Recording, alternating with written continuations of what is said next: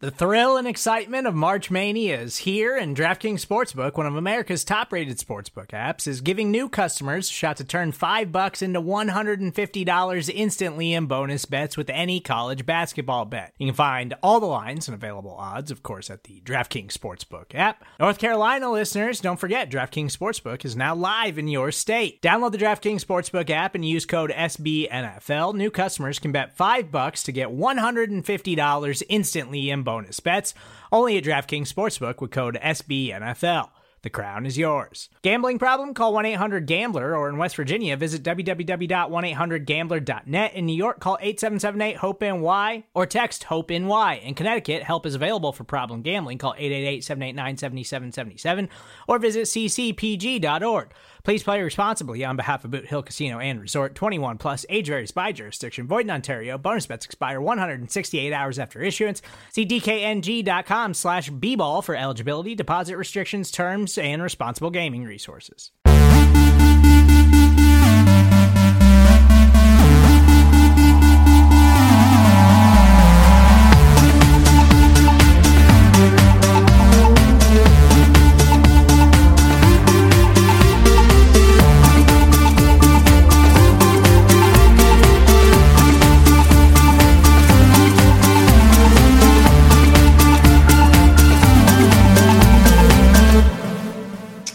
Hey everyone, welcome to another episode of the Orange and Black Insider Bengals podcast. I'm Anthony Cosenza, and I am joined by John Red Eye Flight Sheeran, uh, fresh off of his trip from uh, New York, the Big Apple. Um, spent a few days out there. John, how, how you doing, man? Are you uh, you got in early this morning? But how's how's everything going? So yeah, I was in New York over the weekend. I went to the Big Apple. Like I got was a stupid hat, but uh, no, it was fun. Um, it was it's it's bigger, I guess, than I thought because it doesn't look like it's seven miles Manhattan on the map, but it really is, and it takes a while to get around. But um, yeah, I, I had a lot of fun, and unfortunately, due to the unfortunate weather that's been going on over, over the Midwest specifically, um, we had a had an 11 hour delay from last night. So I took, we took this six o'clock AM flight this morning. I've been up since uh, 14 hours of, or 16 hours at the time of this recording. But um, uh, um, j- j- just before we get, get started though, I know we have a lot of listeners in obviously the Cincinnati area, but also not only just Kentucky, like our friend, uh, friend of the show, John is, but also in Dayton. And Dayton had a lot of damage from uh, some tornadoes that happened while I was gone. And just looking at some of the images in the video, I, have a couple friends who live in Dayton, and fortunately they were all right and didn't receive any damage. But that's a lot of, I mean, it, it, you see that a lot around the country, specifically in the Midwest, but never really reaches Ohio unless it's a rare occasion. But uh, so just thoughts and prayers to those who were affected from the, from the tornadoes in Dayton and even in Kansas City. I heard they had a, had a big one too. So it was unfortunate that our flight got delayed, but obviously people were going through a lot worse than that. So thoughts and prayers to them. Yeah, I, am glad you brought that up. Uh, I mean, I haven't heard from him yet, but our our old friend and uh, semi co-host Scott Schulte kind of is in, I think, the Daytonish area. Um, so you know, I hope he's okay. I hope everyone else is is doing okay. You know. I want to say this that if you are, I mean, we've got listeners literally all over the world that have gotten in touch with us over the years that we've done this show. But if you are in the Ohio area and were affected by a tornado or know someone that's affected by a tornado and um, you know you have some sort of relief effort or um, donation effort that you'd like us to share we'd be happy to do that.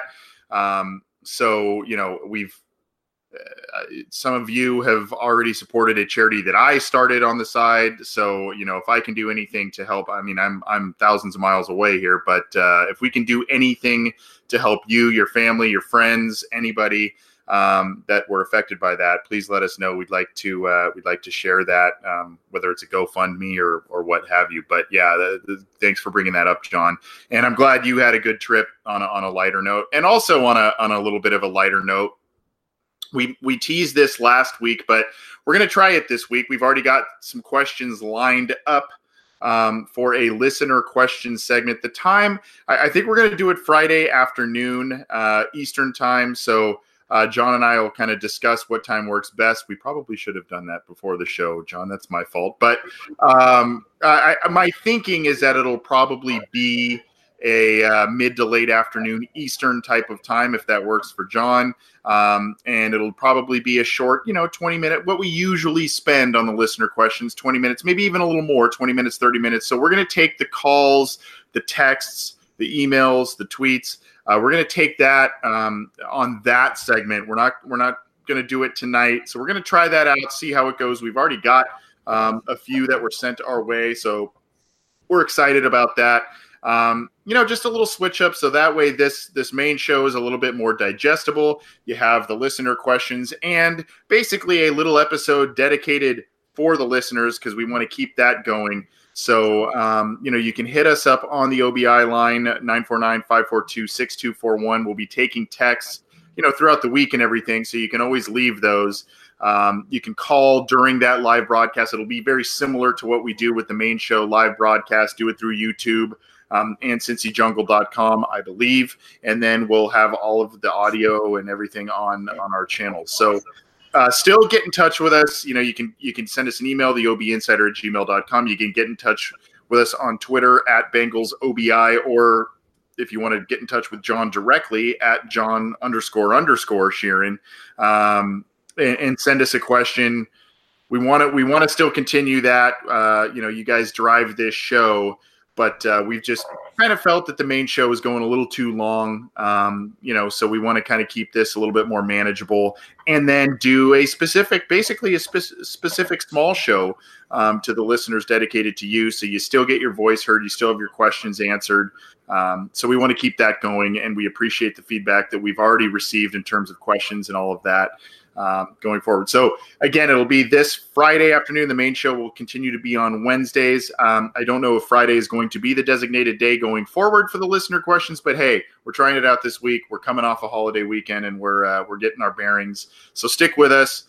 Join us for that. It should be a lot of fun, and um, you know we'll, we'll kind of continue that going on. John, let's just kind of start with a little bit of news and notes this week. Um, it's it's not a slow time uh, in, in, Bengals football, but it's more of a um, everybody, both on news coverage side and the team itself. It seems to be kind of finding the groove, getting back into their job per se, you know, so to speak. And um, you know, OTAs uh, are continuing once again. You know, last week was more about oh wow the the offensive line configuration and all of that. Um, I guess about the, the thing I want to talk about with with OTAs. There's more been more chatter this week, John, about basically the fun. Right. This right. is this is fun. This is fun, and and it's a complete 180. It sounds like from the previous regime in terms of how they're being taught and and how they're being, um, uh, you know, uh, there's they they play almost game uh, you know, you talk about the X's and O's stuff. I think CJ Uzomah said something to the effect of, you know, there's almost like a Game of Thrones theme to their deal, and it's almost like a quiz show type of thing. Um, and that's awesome. You know, freshen it up, liven it up. After 16 years of the previous regime, you know, you, you want to keep things fresh. My thing is, uh, how how sustainable is that? Um, and I go back I remember when Dick LeBeau was the, the head coach of this football team, and he would come out and kind of in training camp, he'd, he'd do some funny things. I think I think a couple times he used to dress up as Elvis uh, for the team and kind of dance around in front, you know, trying to liven it up, keep it fresh, all that kind of stuff.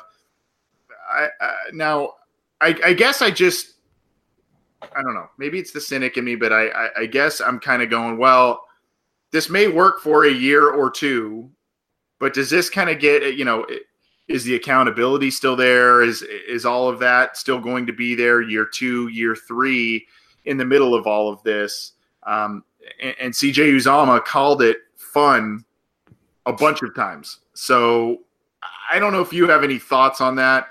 For now, I'm cool with it. I think it's I think it's cool, but um, you know uh, that works kind of for the younger guys. I just I, I don't know. I, I'm I'm torn a little bit on it. Yeah, so the Bengals aren't a winning franchise, but they are in kind of a honeymoon phase, mm-hmm. is it's just it's just natural to be to be happy that it's something refreshing, something new, it's something exciting that you're starting a new journey. And for a lot of these players, it is a, a fresh new start and a new journey for them because they're under new leadership, it, under hopefully new direction. So it's all fun and games when you're winning. And that Bengals haven't won anything yet. There's still only 19 games won in the past three years, but um, in the post Marvin Lewis era, I guess th- things have been you know pr- progressed t- towards this point, and it, and I, I would prefer it to be this way than to just be miserable because you know we, have uh, things have definitely gotten stale over the past couple years when things haven't been working out. Specifically, even before that, when there was some the frustration about getting to the playoffs and not and not doing anything there. So this is kind of what we wanted, right? It was something different than Marvin, and there's a complete 180 from you know the approach to practices and just the just the overall vibe and the and the culture of of said practices and and just the vibe of the locker room and all that stuff. So uh, compared to the alternative where everyone's just kind of gloom and doing st- to their business and it's like a strict academy, I would definitely prefer the, the guys to have fun because he, I mean, football players, but they're they're human beings too, and they deserve to have an enjoyable work environment. And, and if, if this is something that's so drastically different from the days of the at least the later Marvin Lewis regime, you can kind of tell why players are so welcome to the change and welcome to the you know, the openness and just the overall easiness of the, the environment and the culture and, and generates more happiness out of it. So, but again, like it, this is all fun while everything's, you know, brand new and, you know, there's still a lot to prove with them. If, if things get a little more tough, then I would imagine players aren't going to have as much fun because they're losing, right. but this is still May and is still the first off season for a new head coach. So it's, it's all, it's all smiles from here. And I'm I have no qualms with that, especially considering what the alternative could be. And we've seen what the alternative has been for at least the better part of the last decade when things haven't exa- exactly been going right. Yeah, I, Laurel uh, Laurel Pfahler Pfahler of Dayton Daily News kind of relayed this uh, quote. I keep saying fun, but it has been fun. Uzomah said after the fourth practice of organized team activities, it's been an enjoyable OTA so far.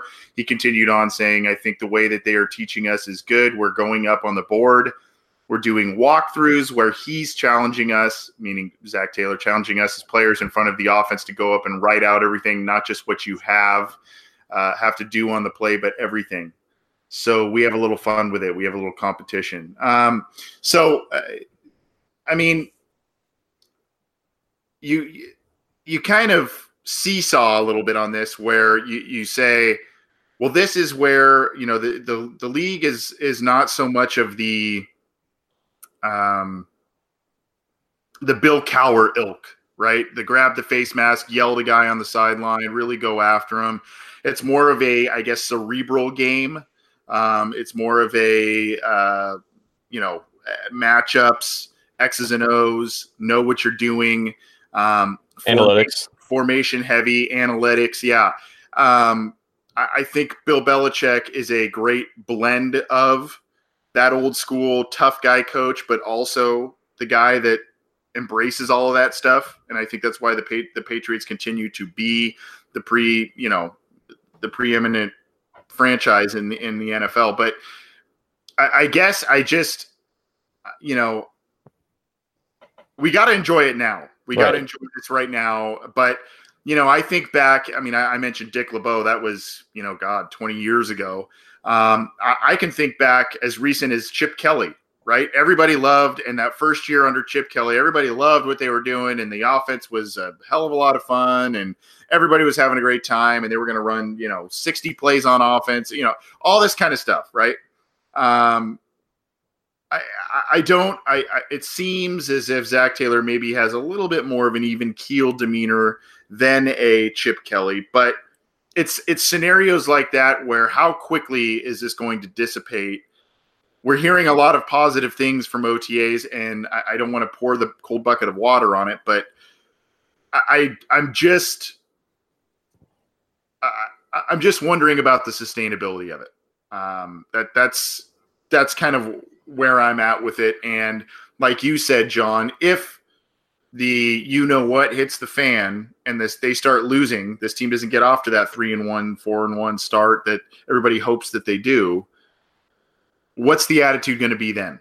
Right. And, and, is this going to be like, oh my, what did we get ourselves into with, with this hire? And that was definitely, I think, the risk with it because he was such an unknown. And, and you mentioned the Patriots and how they can sustain success. You talk about is this sustainable? It's sustainable in New England because Belichick has already established that culture and, and that that working environment and that that that company mo, if you will. And he's constantly bringing in you know assistants under under him that can continue um, re- relaying that that mindset and that culture throughout the entire building. So it's Belichick kind of micromanaging, you know, every, everyone doing their jobs and whatnot. But it's it, it's the guys who under him who understand the message that he's trying to convey, and it's worked for so, so long, and that's why everything has been able to be sustainable up there. And I think that's exactly what Zac Taylor's trying to do. He's trying to put his own spin on it, and I think that's extremely welcome in, in this scenario for what he's get, getting himself into because he knows that he can't be anything like the, the head coach that he's replacing. That's the whole reason why Zac Taylor is here in the first place. He, he's here to be different. He's here to bring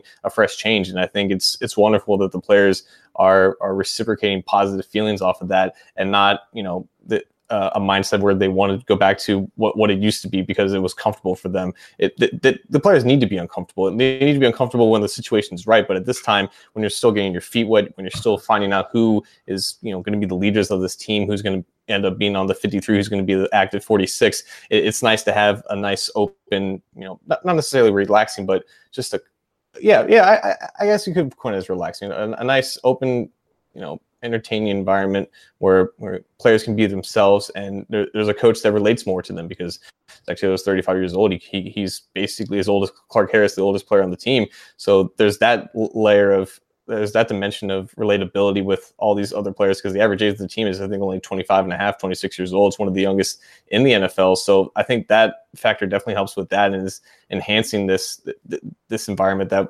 we're seeing stem from OTA. So I, I think it's still a positive, but like you said, if if things don't go right, we're, we're gonna have to see how how things evolve and how things change. And I don't think he should change necessarily too much. You just got to adapt to, to to what needs to be changed, and hopefully the, the culture that he's established maintains through that and they can kind of roll with the punches instead of you know looking back and saying well everything's destroyed right so i think kind of if we want to just really simplify this whole thing i think we can say you know it, it sounds like and it seems like especially with their performances in prime time it seems like under marvin lewis guys played tight yes right? guys played tight and that and um that there's there's a fine line to walk there because usually if you're if you're tight you're dialed into what you're doing but also there are times where you're too dialed into what you're doing you're doing and then you make stupid mistakes and we've we've mistakes you don't normally make and we've seen that in, in prime time under Marvin Lewis.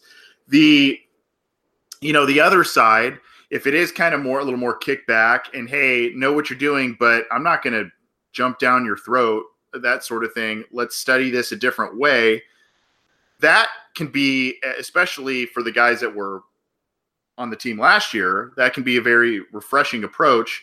But, you know, also uh, sometimes if a team is not mature enough, um, the the lack of accountability or or maybe a thought of oh um, I'm not going to get screamed at if something goes wrong here. Um, I, I, you know, does that affect results? I don't know. For now, like you said though, John, I think I think we should roll with it. But right, and, and the word I was looking for when when about this is loose. Like it's the opposite of tight, and it, you can you can sense that players were tense in those certain situations because it wasn't necessarily because they were worried about losing their job because job security was obviously a, a pertinent factor in the Marvin Lewis era, especially with some veterans that stayed here a little too long. But it was just, I guess, it, it, it was just uncomfortability with, with the competence of, of those who were leading them, and I think that probably and we, have probably got the sense that that's, that was some that was what some of the players had been feeling towards the end of the Lewis era. So it, it wasn't necessarily you know worriedness that you know Big Brother's watching over me and I have to perform else I'm going to lose my job, which is natural in every anywhere in the NFL. But with the Bengals, when they preach continuity so much, it was like okay, you know I'm not I'm not comfortable. I, I, I guess with what's going on, but I know I'm not going to lose my job if I if I don't perform necessarily well, and that's obviously a bad combination it can't be like that with Zac Taylor. He's got to have a much more positive approach with this, but also if if, if things end up not going well, he's got to have a, a, good solution to like to, to fix it. I guess. Yeah, you know? it, it, yeah, and you know every every player responds to coaching different to different coaching styles differently, right? I mean. I, I mm. remember I was as a player, I didn't like the you know, grab you by the shirt and and yell in your face type of guy. I was I was into more the encouragers and and you know coaches like that. Some people though they respond more to the the more militant approach. It just kind of depends. Right. Um, so yeah, I mean, a couple of comments in the live YouTube chat. Terry Oldiker says if the players are having fun, that must mean they're learning more. Okay. Uh, Andrew Greer says I feel the team's more upbeat with the new coaches. Yes, and uh, um, Will Smith just kind of says, I, I, hope Coach Taylor has some offensive packages with both Gio and Joe Mixon on the field at the same time. I think a lot of people want that. So, um, yeah. Uh, we last week, John, we talked about a specific big name free agent off the street that could be headed to Cincinnati, and kind of like we expected, a little too good to be true. Um, Gerald McCoy uh, visited the Browns and visited the Ravens. The Bengals had expressed interest not really publicly, but through their various sources, and and you know the media found out they expressed that. Um, it would seem that the the price tag maybe McCoy is commanding is uh, probably a little too high for the Cincinnati Bengals. Um, as of now, as of Wednesday, basically it would seem that it's a two horse race between uh, and it's awesome because it's in the teams in the AFC North, the Browns and the Ravens. Uh, the Browns still somehow have more cap space than the Cincinnati Bengals based on all the moves that they have made. Um, and the Ravens are a little bit less. Uh, but he seems destined to be heading to one of those teams as of this moment. What are your thoughts on that? Um, I think. You, I think also. You, I think, I think also. Yeah, I think also the Panthers are. I think he's visiting the Panthers. I think later this week. Okay. So he's keeping. So I mean, he's just he's just playing the leverage game, and that might have been what he was doing with the Bengals. And you know, if he if he had both the Browns and the Ravens on his short list, mentioning the Bengals making that public information, it would probably incentivize the Browns and the Ravens because they're, they're, like we're feeling the same way, right? We don't want McCoy to go to a division rival, and I'm, I'm sure the Browns and Ravens didn't like hearing that the Bengals were interested in that. He also expressed mutual interest in that, so it's definitely a leverage game with McCoy, and I think also McCoy's replacement in Tampa Bay and Ndamukong Suh, his official contract I think was about nine to ten million for just one year, which probably set the market for what McCoy was going to get because he was cut from the Buccaneers about to earn like 13, so he wasn't going to get that.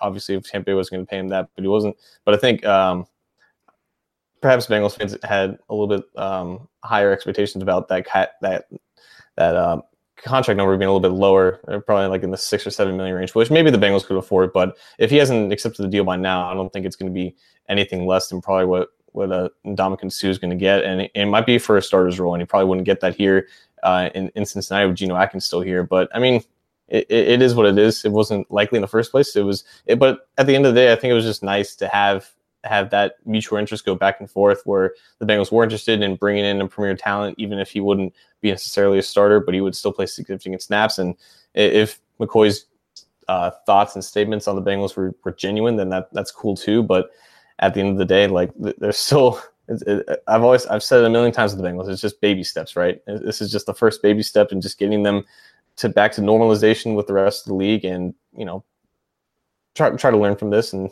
I, I, I guess we, I guess they were just kind of used in, in some sort of leverage game, which is which was expected, but still, eh, whatever. Yeah, I, I mean, it's not devastating. No. Uh, uh, here, but my thing is, aside one uh, one part of it is, you know, the Bengals yet again miss out on a premier free agent outside signing that could really improve their football team. So if you look at how poor they were defensively last year, um, you would think, and and the defensive line was some of that. Um, you know, Geno Atkins still had I think ten sacks, but um, there were times where there were times where he disappeared. Um, there, and I think I think having a, a rotation up there, especially with a premier guy like a McCoy, um, you don't want to pay thirteen million dollars a year for a rotational player. But uh, I mean, you're not cap strapped.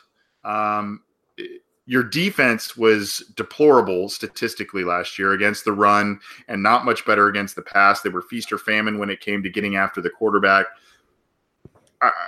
you don't have to make every single free agency move, every single big name free agency move, but it would be nice if they occasionally did that. the guy who would really upgrade their team, give the fan base a major boost. And I don't think that the team would really need to do all that much in terms of still being able to retain some of their big free agents that they want, uh, upcoming free agents that they want to retain. The other facet that bothers me is the fact that he's going to two teams in the division who one team is coming off of an, a division title and just re, I think they just re-signed another interior defensive lineman who's who's of pretty high quality. Um, and then the other one is everybody's is the NFL darling this year because they've made so many moves already. Um, so uh, I guess and and then you're gonna have to face the guy twice a year. So mm-hmm. uh, you know, I, I guess I, I, just it just gets a little frustrating the same old song and dance, even with this new coaching regime and these good feelings. It just seems like oh boy, okay, well that it was nice that they had interest, but it's just kind of like well, it's the same the same thing we have seen and heard a lot. Yeah, it, it's it only it only really hurts because he's probably going to go to a division rival, and they're going to have to face him twice a year, like you said. Um, but at, at, the end of the day, like this is this is May, and typically these these free agents will will will, will end up going where the where more of the money is at, right? And I think Johnathan Hankins was like a comparable signing with the Raiders, like the last couple years. He and I think he only ended up signing like in July or August, like one one of the years. I, I think it might have been 2017, where he's on the market for a long time, and his price naturally went down. But this is still um, it, obviously, it's not March where the market has recently reset, but he's still a premier talent, and th- those teams are going to have the cap space to pull this off. And it, at the end of the day, for the Bengals, I think it's just about value, where they're seeing a guy who can play 400, 500 snaps, and you know th- their top salaries at, the, at this moment are in the 16 to 14 million range. So you're talking about making McCoy one of your top five or six, you know, most paid players, and he's that talented, and he can and, can, and he can provide that va- value in a vacuum, but when you know the Bengals um, uh, perspective on value and, and, and their their whole their whole view on it varies differently from from you and I and from the rest of the fan base, and that that hasn't really changed regardless about who's head coach. So I, I think it all boils down to that, and it definitely hurts a little bit more that he's going to that he's probably going to go to to a division rival and make them better, especially with the Ravens who are already stacked on the defensive line. So just adding McCoy for that price, it just it, it stings. And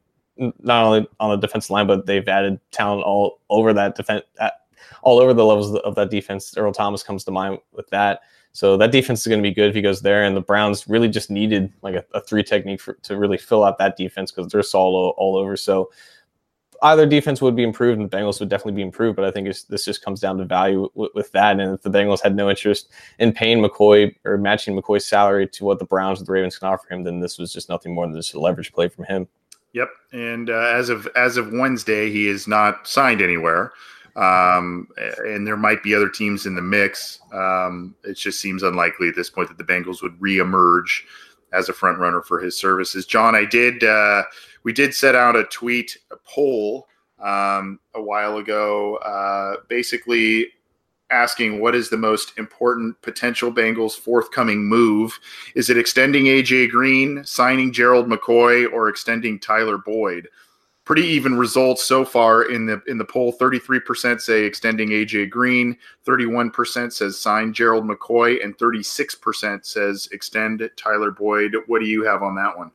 That's that's very interesting. I've been I've been kind of like my own spare time. I've been looking at quarterback situations throughout the league and just just how I would rank like not just talent, current talent, but also just future implications. And I think that same mindset and argument would go between Tyler Boyd and AJ Green because right now AJ Green's unquestionably the, the better receiver. He's the top ten receiver in the league, no matter how you, how you would rank the other nine.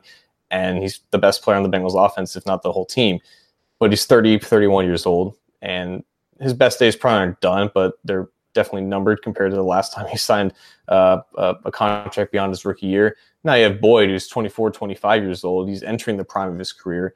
Um, he doesn't um, bring as much to the table as an athlete or just as a receiver in general that Green does, but you're, you're looking at him being potentially a long term piece to the team, whereas Green would probably play for one more big contract and then you probably see the end of his prime. So I, I think it's I think it's fine to have both of equal importance because they kind of balance each out each other out because Green is the better receiver, but he has less of a future than potentially what Boyd does. Boyd's ascending, but he's just not at Green's level. And I think that's definitely something that the front office is going to kind of play with it because I think the plan is to sign both of them. But if they had to pick one, I honestly don't know who I would pick in that situation because I think the front office loves Green more than anything and would love to get him under under a contract and be have him be like their Larry Fitzgerald because I think that's kind of what Green sees himself as. But in, in terms of what brings more value, like Boyd is definitely intriguing. And if he hits the open market, it's going to be for a lot more than I think what the Bengals are going to offer him at the end of the summer. So I, I think it's definitely interesting to see both of them equal because I think both both of their factors kind of count, counter each other out. For they're almost at equal level of playing field in terms of significance about who to sign. Yeah, I, mean, an argument could be made for each one of those, uh, each one of those players. I mean, AJ Green is valuable in number a number of respects, but he's had injuries. Tyler Boyd, you mentioned, maybe, um, you know, he's coming off a breakout year, but there, there is a, uh, there is a possibility that you know there could be a step back because you know last year was a bit of an anomaly with AJ Green out and and other situations Tyler Eifert being out throughout most of the season, or it could it could continue to progress under Zac Taylor in this offense. So that's that's one. And then McCoy, to me, McCoy is a guy. I mean, it's not an absolutely necessary piece, but like I said, your defense was atrocious statistically last year. Um, you have the money for it, and uh, it's a win now move. It excites the fan base, and you're taking away from your division rivals who also want them. So, I mean, all of that uh, you don't want to base what you do on what on other teams necessarily but if you're able to knock down your division rivals a peg by signing a quality player i think you really look pretty hard at doing that. Um, interesting comment in the live youtube chat from captain camerica uh, saying if the browns have mccoy uh, sheldon richardson Myles garrett and olivier vernon we are done. Um, so that is that would be a very formidable front, to be sure. And the Bengals invested a lot on their offensive line, uh, including uh, this year in free agency and the draft. Um, so that will be very interesting to see if if that's where McCoy does go, how that's gonna how that matchup will play out twice a year with the Bengals and the Browns. This is the Orange and Black Insider Bengals podcast. He's John Sheeran, fresh back from New York, New York, and uh, I'm Anthony Cosenza bringing you this show as we normally do. As I mentioned at the beginning of the show, we're going to be doing a listener question mini show later this week. We're going to record it on Friday. So get us your listener questions. You can still call and leave us a message if you want to beforehand. You can send us a text at 949 542 6241. Uh, we may scour the live YouTube chat of this time eh, of, of this show, and then obviously we'll be doing a live live broadcast. So you can you know leave your questions there. Call in that day as well. You can send us an email at theobinsider at gmail.com, or you can tweet us at BengalsOBI or at John underscore underscore Sheeran on Twitter. Otherwise, you can get this show on a number of platforms as you usually can: iTunes, Stitcher, Spotify, Google Play.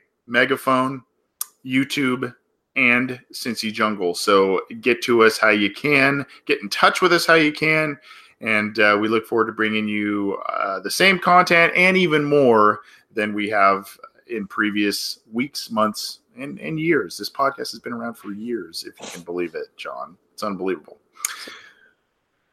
I wanted to bring this up, and this is a good segue for what we were talking about with Gerald McCoy recently and, and i don't like to we used to kind of do a little bit of a segment here and there called hater of the week um, and it was usually a national media member that was uh, you know that was had a prominent platform that was hating on the bengals which seems to be a, a fun pastime of a lot of media members. But i wanted to point this one out because i thought this was really interesting and, and so a lot of people we are connected to on twitter ended up commenting on it. Evan silva of Rotoworld uh, recently tweeted out genuine question why do the Bengals not get more criticism for being an organization that proactively deprioritizes winning? And I guess I want to, you know, we've we've talked about this and I don't want to beat a dead horse on this topic, but I think it's especially interesting to note because you know this has been such a year of transition and the Bengals basically said we can't win under the previous regime. We think this new regime at some point, hopefully in the very near future, will get us back to winning ways. That has occurred this this offseason, but national perception is this could be a three-win team. This tweet from Evan Silva, same old Bengals, same old ownership, all of that. So I guess what I want to ask you, there's kind of a two-part question to this um, are you buying or selling that comment by Evan Silva that the Bengals are proactively trying not to win or put a winning product on the field? I respect the hell out of Evan Silva, the content that he puts out, just in fantasy, but also just in covering all 32 teams is very difficult. And one of the problems is you don't really get a sense about not only just the team uh, of every team's intricacies with, with, with the perception of their team, but also with the fan base. And if Evan Silva, you know, knew about Bengals Twitter as much as you and I, I, think he would find out that there's a lot of criticism about them not being um, dedicated to winning or for as much as they should be, because that's been something that you know Bengals Twitter and just you know football Twitter in general has been you know pounding them for the, over the past twenty something years because they were always competent and able to compete under Marvin Lewis, but uh, in a, in a more broader sense and a more deeper sense that their their organizational mindset has always limited them from going into that next to that next level. So the Bengals have established themselves as a certain type of franchise. And I think the national media and just the national perception of that has been okay, they are who they are. They're not really relevant in, in terms of changing anytime soon. So they're, they're, they just are who they are and they're not worth, you know, constantly criticizing over and over again when you have 31 other teams to cover. But when it's just Bengals Twitter, you know, this is kind of all we talk about every year. If nothing else changes, then you know you you should still get criticized for it. So I I do think that Silva has a point. Whereas you know, especially in the NFL where parity is so is so, so prevalent is king, where teams can become good in a matter of a couple years with some key moves there should probably be more attention focused on the Bengals not necessarily doing that, but there's also again with the Bengals in baby steps, them firing Marvin Lewis, them hiring a new head coach, them taking on a whole new direction from football operations for at least on the field in that sense. We don't know if anything has really changed in the front office. I think that at the same time should be viewed as a major stepping point for them because if we're going to play them as a team that, you know, always fails or always never looks to you know progress and evolve then this offseason at least has to be looked in some light as a positive when you're comparing all of that towards what they've actually done. So i think it kind of goes both ways whereas yeah they deserve criticism for not being as dedicated to winning as they should be especially in the salary cap era where it's increasing every year and they don't really increase their spending relative to the salary cap. But at the same time you know Bengals fans just want anything to improve with the franchise. And I think this offseason has shown some steps in that regard. So, yes, there should be criticism, but yes, at the same time, there should be um, praise coming from that, knowing who they are and what they've established themselves from the national perception, I guess. I, you know, I, I agree with you on a lot of different fronts that you you mentioned there. I mean, Evan Silva is um, one of the better large media guys out there. So, you know, I it was it was actually quite, kind of surprising that he mm-hmm. just kind of randomly threw that out there, and I don't I don't know if that was in the wake of some of the McCoy that, news. Uh, that is the nature of Twitter, though. So r- r- random thought. That is the nature of Twitter, though. Just random thoughts. Yeah, yeah, yeah. That's that's very true. Um, and, and I guess where I want to go before I kind of share more thoughts of mine on this, but where I want to go with you next on this is okay. So you know, he's got a point. Uh, Silva has a point a little bit. The Bengals, you know, have shown some signs, haven't. So, I mean, I guess if you were to say that the lack of success or the way they are, you know, is it is it deliberate or is it is it just sheer ineptitude? Right. Um, uh, you know, because I, I, sit here. We've had Willie Anderson on the program, and Willie Anderson has has said on the program that the difference with the Bengals pre Marvin and post Marvin. Now the Bengals made a strategic move to hire Marvin Lewis. um, because they thought he, you know, Super Bowl winning coach within the division, uh, from within the division, and is a guy that um, could maybe bring some modern modernity to the team, and he did. Um, didn't it kind of took him to a level, and then they've now decided to move into a, a they've made another decision, which is kind of, hey, let's keep up with the league trend, or even kind of maybe even ahead of some other teams in terms of a league trend with getting a young head coach that's offensive minded and going that route. Um, but I still sit here and I go, are some of these things deliberate, like the choosing of not paying money to Gerald McCoy to immediately improve your team? Or is that simply, well, uh, you know, is that deliberate or is that, you know, just they, they're not they're not uh, they're not apt at their positions, I guess. It, it might be a little bit of both. I, I, think they have a way of doing things, and they're pretty stuck in their ways, and that that'll always be the case as, as long as Mike Brown is is is not necessarily running things, but still has his name on uh, under the president's label. So yeah, it's deliberate because you know th- they have a they have a strict budget, and that hasn't really changed no matter who the head coach is, and they have a way of, of bringing in new talent and prioritizing through the draft and keeping that draft capital and not necessarily dipping too too far into free agency. But as we've seen over the over the NFL, the on the on field product has evolved, but also the way of acquiring talent, the way of team building has evolved as well.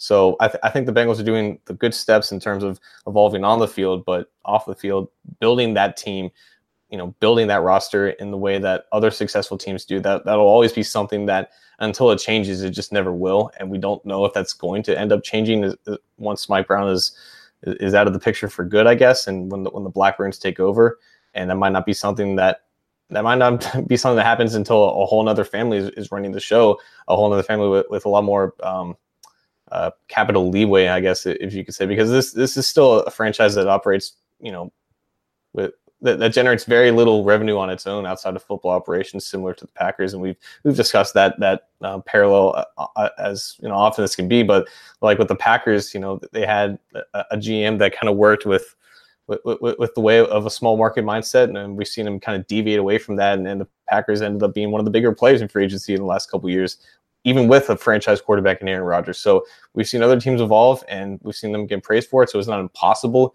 for that change to happen. It just really all depends on you know the people upstairs making the decisions. So I think it's both deliberate and also ineptitude because it's just lessons that they fail to learn over time. And until they do, then people like Evan Silva have every right to kind of criticize them in this way, way shape, and form.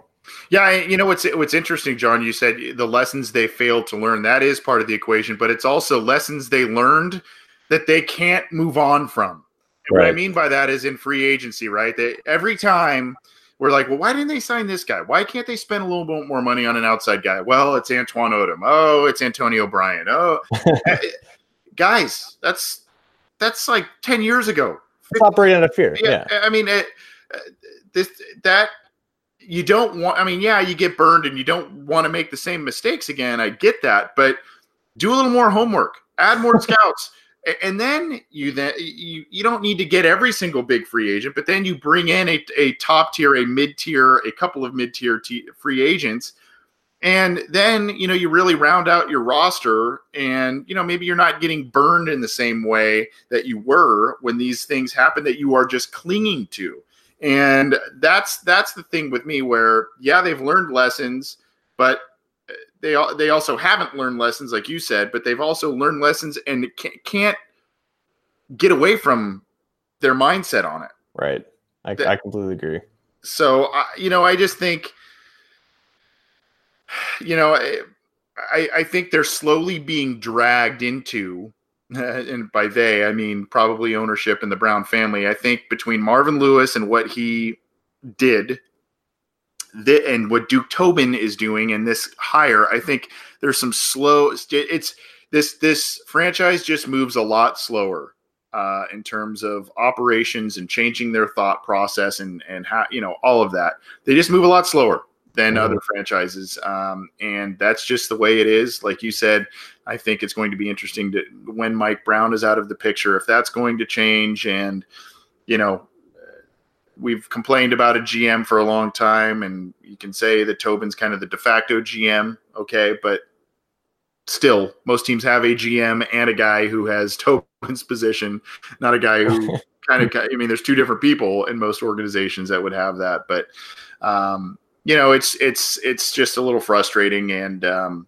you know, a lot of things have to go. This is what they're betting on this year too. A lot of things have to go right in terms of health um, increased play by people, and at some point, maybe looking into a generational talent at quarterback to be able to move beyond some of the barriers that are put in place by this team. So, um, anyway, you know, we, we don't want to be overly negative. It sounds like we're being kind of negative this episode. I don't mean to be.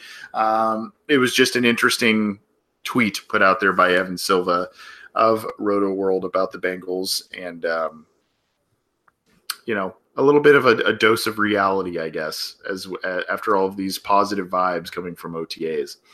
This is the Orange and Black Insider Bengals podcast. He's John Sheeran. I'm Anthony Cosenza. We'll be doing a mini show of listener questions later this week, so join us for that and submit yours how you can. You can also get this show on iTunes, on Stitcher, on Spotify, on Google Play, on the Megaphone platform. It's also on YouTube, and all of our content is on Cincy Jungle, so check it out and subscribe to our channels how you can. So I was at the Yankees game on Monday, and Monday was Memorial Day.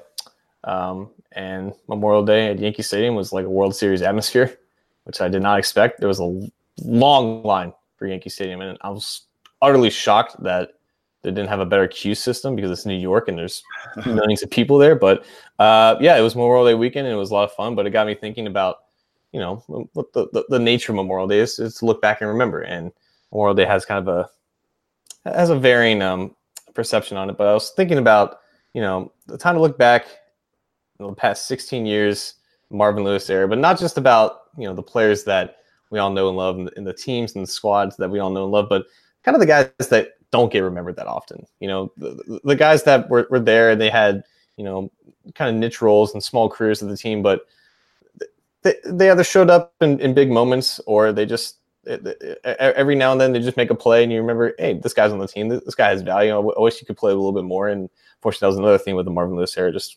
underutilization of players. But I kind of wanted to ask, and you know, everyone in the YouTube chat can chime in as well.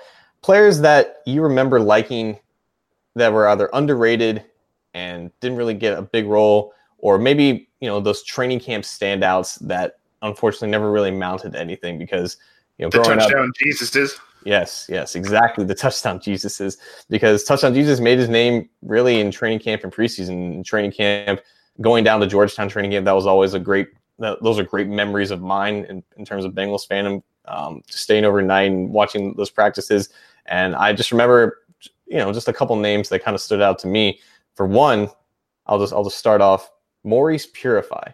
I don't, ah. think, I don't think a lot of viewers, especially newer fans of the of, of the team, will remember that name. But Maurice Purify was a receiver, I believe, out of uh, I want to say Nebraska. I'm not entirely. I think it's Nebraska. Yeah. yeah. So there you go, Stanley Morgan. So that's a name to live up to. But Maurice Purify, I it was like 2009, 2010 training camp, and in Georgetown they had like the giant bleachers that you could sit up on. You know, Georgetown College was like a like a D three school or whatever.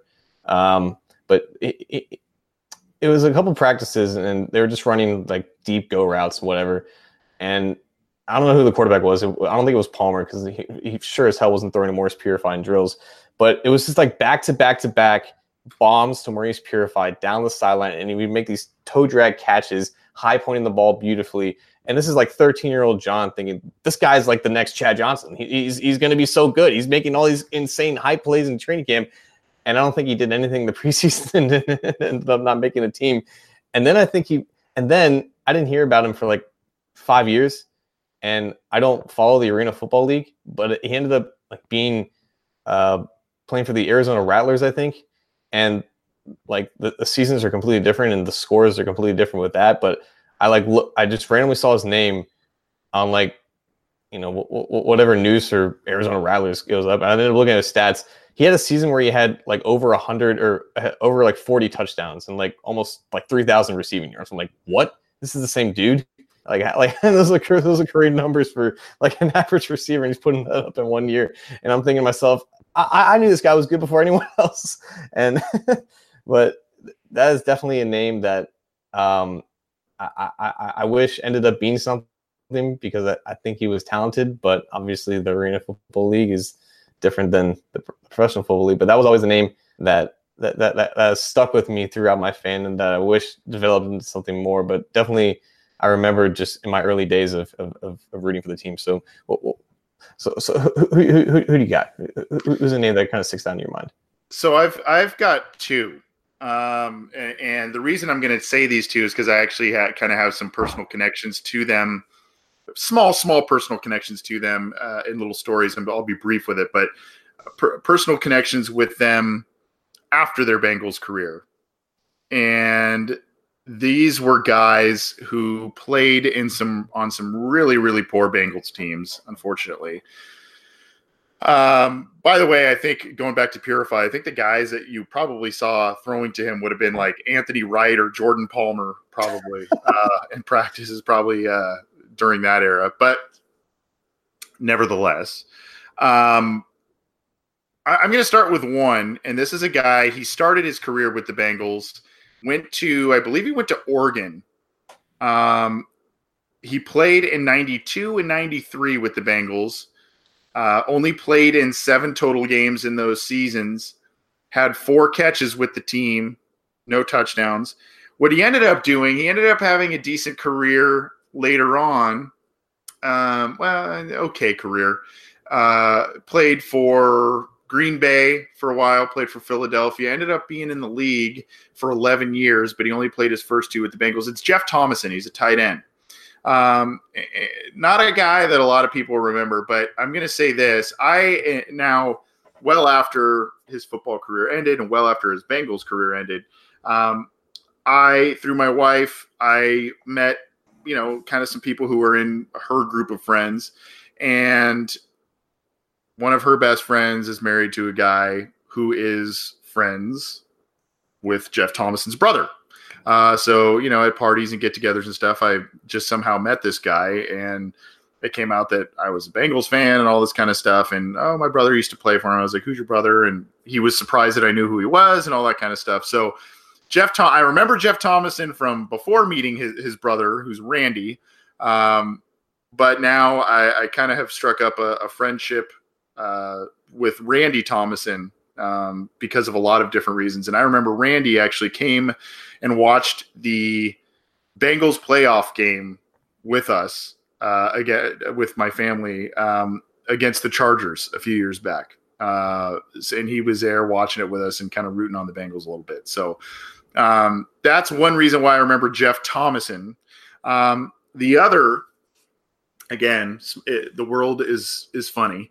Uh, the other that I remember, and I remember liking him quite a bit, uh, and he was he was the poor guy was teamed up with Scott Mitchell, uh, Dan, Danny Farmer, uh, the receiver who was a stud in college at UCLA.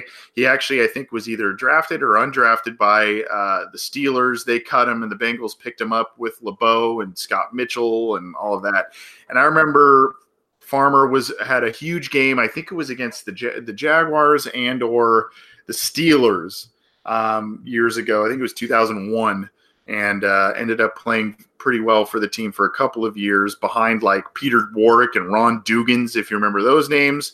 Um, so he's kind of their third guy. But recently I went to, again, went to a friend's baby shower in LA, and this guy was kind of asking me weird questions. Are you still doing the Bengals podcast? Are you still? And I'm like, yeah. and it turns out one of the guys in the room was Danny Farmer. Um, and so he was there and he's like, Yeah, this is my friend, this is my friend Anthony, this is my friend Danny Farmer. I'm like, Oh, hi. um, so it, very, very small world. Um, he ended up being a very nice guy, uh, still pretty big, pretty big dude. Um, and now I guess he's selling insurance or, or something to that effect. But he played in the league for a handful of years and with the Bengals for a couple. So um, those when we were kind of kicking around this topic beforehand, I, those guys were already on my mind. But now I have a little fun story to share about each of them that's super random. So those are two guys for me that I can think of. That's cool. I think like if we ask this to a lot of people, they would meet they would they would say pass catchers are like cornerbacks because those are like the guys that kind of like make headlines in like preseason and maybe training camp drills, and uh, those are obviously positions that have a lot of depth and sometimes injuries occur. Uh, one more guy that I'll mention, um, I, I like it, it, was early on when I started watching the Bengals in the beginning of the Martin era, and the the defense wasn't great, but it was exciting to watch at, at, at times, even though they would give up thirty something points they would be turnover heavy, I guess, and a lot of that was attributed to the secondary. And it, it, I, I can mention Madieu Williams for this because I think he's hmm. definitely mm. been underrated in terms of, of, of Bengals history. From especially now that we've had you know Reggie Nelson, Jessie Bates co- coming through playing similar position, but um, Deltha O'Neal was like the leader of that you know 04 05 uh, secondary that ended up being ball hawks it, you know they would get burned for 340 yards a game but i think Tory James kind of gets lost in, in, in the discussion yeah. about, about, that defense because um, you know he was it was the tail end of his career he actually played 10 years in the league which is longer than i expected but like it, it was that number two corner right and like you know I, I, guess back then you, you could be viewed as like a Dre Kirkpatrick type, where he would just end up getting decent ball production in terms of pass deflections like Kirkpatrick, but he would just end up getting burned a lot and not not being exactly the most reliable open field tackler. But just looking back on his stats, he had a lot more uh, ball production than I remembered. Uh, 2004, when he made the Pro Bowl, he had eight interceptions and 66 return yards, which basically in, encapsulates like the production of, of that secondary of, of that era of Bengals defense, where they would just be extremely opportuni- opportunative, and it wasn't just um, you know Madieu and Deltha, but it was also you know Tory James because Deltha was still playing at a high level, so quarterbacks would would sometimes target uh, James, the, the eight year veteran at the time of the 04 and nine year veteran uh, in 05 where he had five interceptions, but in his Bengals career, had 21 interceptions in 64 games, which is pretty damn impressive, even for like the early 2000s when the league was still you know, finding its way to becoming more of, of a passing league. So I, I, I just feel like he, he should always be like mentioned when, when you're talking about those defenses in, in the early Marvin Lewis, you know, age when, you know, th- they would give up a ton of yards and there would be a lot of shootout games, but there would always be like these, these crazy like turnover games where they would just pick off quarterbacks two or three times. And uh, J- James was a part of a lot more than I remember. So de- definitely I feel like it is appropriate for this. Yeah, that, that was a good he, that was a good free agent pickup early. I think that he came over in 03, right? With when right. first year with Marvin. Marvin picked up a lot of veteran guys like him. He picked up Kevin Hardy, the guy that was with the Jaguars for a long time, and I think Kevin Hardy played one or two years with the Bengals at linebacker, and he was okay. Uh, but James, yeah, that's a that's a good player. One other guy I just want to quickly mention, um, and I recently kind of had my memory jogged about him thanks to Willie Anderson on Twitter um, was uh, offensive lineman Mike Goff. Um, and he was a guy uh, who played 12 years in the league. Uh, six of them were with the Bengals, and he played, you know, three different positions, mostly right guard, but three different positions for the team at a high level. Willie Anderson called him one of the best offensive linemen he has ever played with. Um, he actually gained mo- more notoriety with the Chargers after he left the Bengals in 2004 um, kind of playing a near Pro Bowl level level with the Chargers, but was a good player for the Bengals for six years. Um, was with the Chargers for another five, and then had had one last year with the Chiefs. But that's a player that uh, you know I think was was good, uh, a good player, yeah. especially on some bad teams, and then got some some more notoriety once he went to a better team. So um, that's a guy I, I, am thinking of. Going to the YouTube chat, John, uh, we asked this question. Um, I mean, there's all over the place. Uh, Jeff Blake, um, Rodney Holman, Jon Kitna, Sam Adams. Brad St. Louis from from from Jason Vaughn. Someone didn't. Oh, Jason. yeah. Uh, Stephen Wernicke says then uh, Kattus and Riggs, the the 80s and 90s uh, tight ends there. Um, David Pollack was mentioned.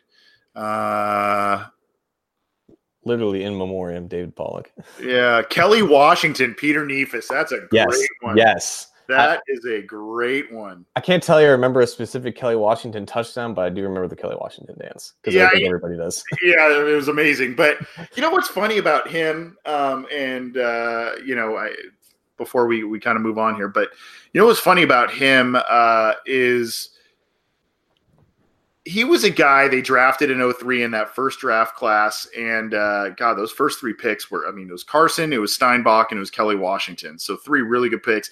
And Kelly Washington, if especially if you look at the stats in 03, 04, and even a little bit in 05, he, he put up some numbers. The problem yeah. was, is, you know, the Bengals drafted Chris Henry in 05 and, uh, you know, they just couldn't keep him off the field. They already had Chad and then Houshmandzadeh started, you know, uh, be, becoming one of the best slot guys in the league. So, you know, you have those four guys. So Washington kind of fell down the pecking order quite a bit, but he was a guy that had some talent, man, and some good size. Um, just a guy. So, I, yeah, but I mean, of course, the most thing he's known for is the squirrel dance. So, good one. Um, good one from from Peter there. Any any uh any others you, you can think of before we before we move on? And UTEC.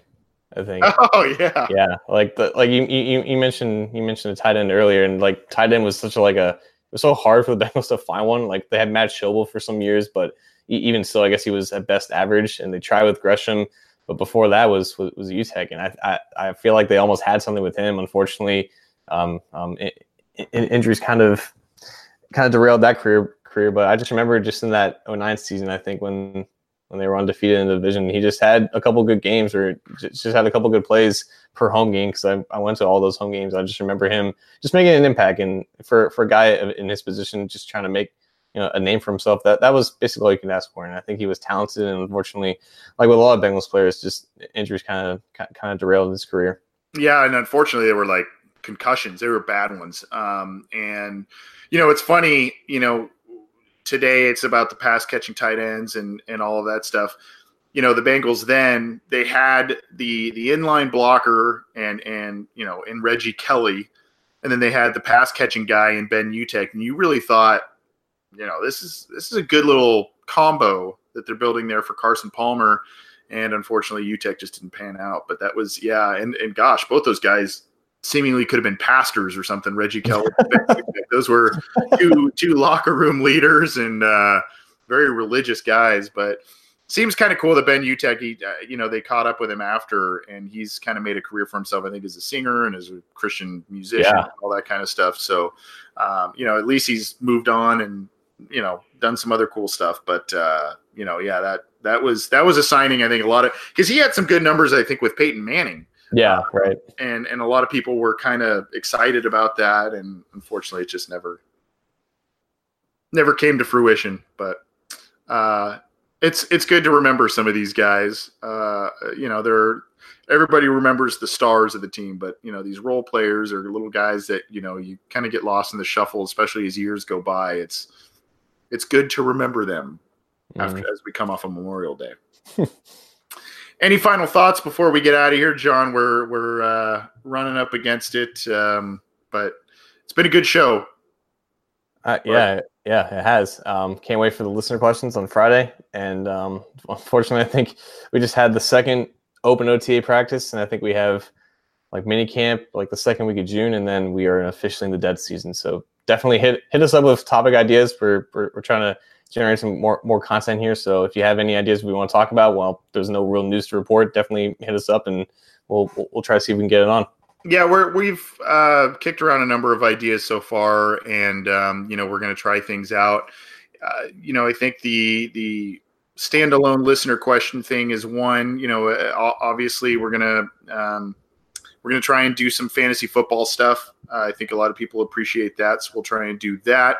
Uh, we'll do kind of your our, our, news update type of thing, and then um, you know who knows, we may may do some film analysis or you know however that may work out. We're kind of kicking around some things, but if you have some things you would like to see from us, get in touch with the program how you can.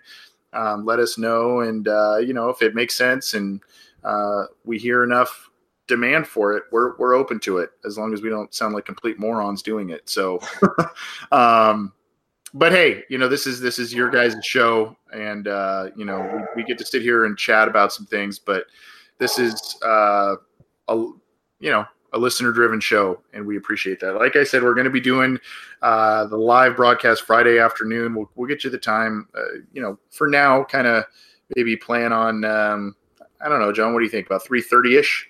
That works. East, Eastern four or something like that. I don't know. Um, it'll be short, but uh, we've already got some questions queued up. And like I said, you can you can call or text uh, 949-542-6241 throughout the week or on that live recording. We'll be taking calls then.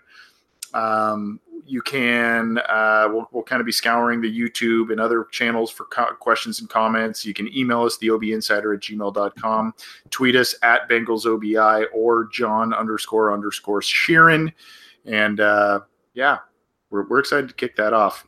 And you can get this show as i mentioned throughout the program. You can get this show on itunes on stitcher on spotify on google play. You can get it on the megaphone platform as well as on youtube and all of our content is on cincyjungle.com. That's going to do it for us tonight. And uh, I don't want to say this week, but for this specific episode, it's going to do it for us. Thanks for all of your support, your comments, and for those who tuned in live. Thanks for downloading the program. In case you are able to join us live, like I said, we're now going to have a lot of different live broadcasts for different episodes and things we're doing. So hopefully you can catch us at some point. We'll be sure to get you the times and slates of all the things we're doing. So uh, stay tuned. Thanks, John. I'm glad you had fun in New York, buddy. And thanks, everyone. We'll see you next time. This is the Orange and Black Insider.